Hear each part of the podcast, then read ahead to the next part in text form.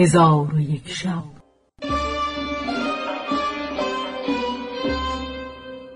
چون شب دویستم برآمد،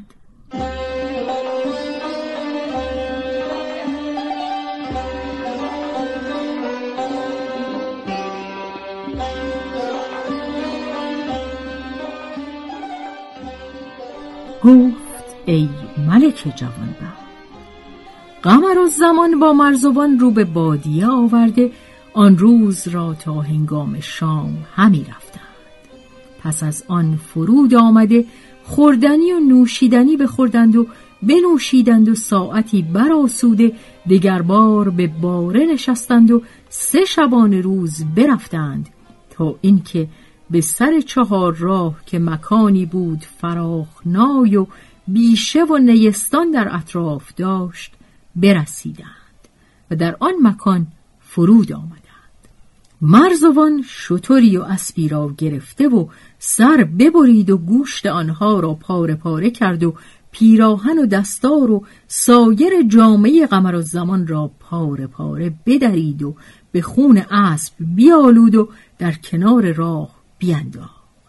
پس از آن خوردنی بخوردند و بنوشیدند. قمرالزمان سبب آن کارها بپرسید.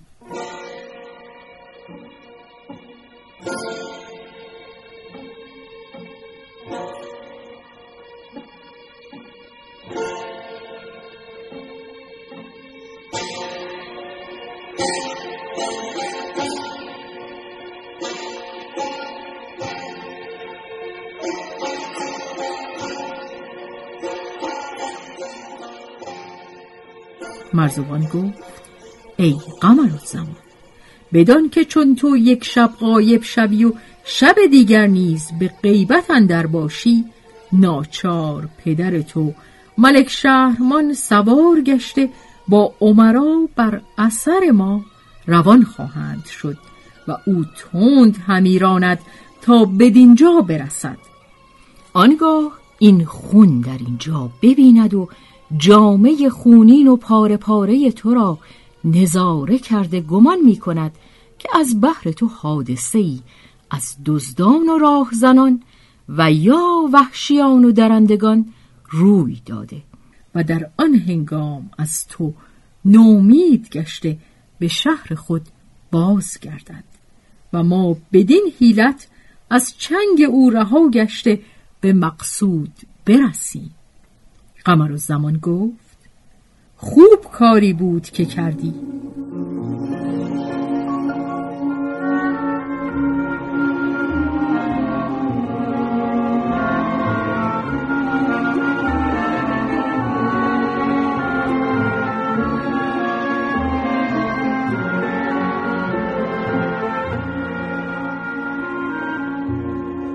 پس از آن چند شبانه روز برفتند و پیوسته قمرالزمان گریان بود، تا اینکه مرزوان بشارت داد که اینک دیار معشوقه تو پدیدار شد.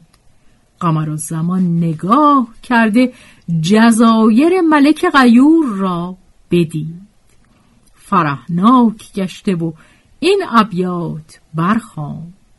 این بوی روح پرور از آن کوی دلبر است، وین آب زندگانی از آن حوض کوثر است. بوی بهشت می‌گذرد یا نسیم دوست، یا کاروان صبح که گیتی منور است. بر راه باد عود بر آتش نهاده اند، یا خود در آن زمین که تویی خاک عنبر است.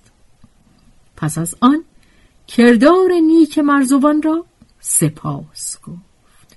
چون قصه بدینجا رسید، بامداد شد و شهرزاد لب از داستان فرو بست.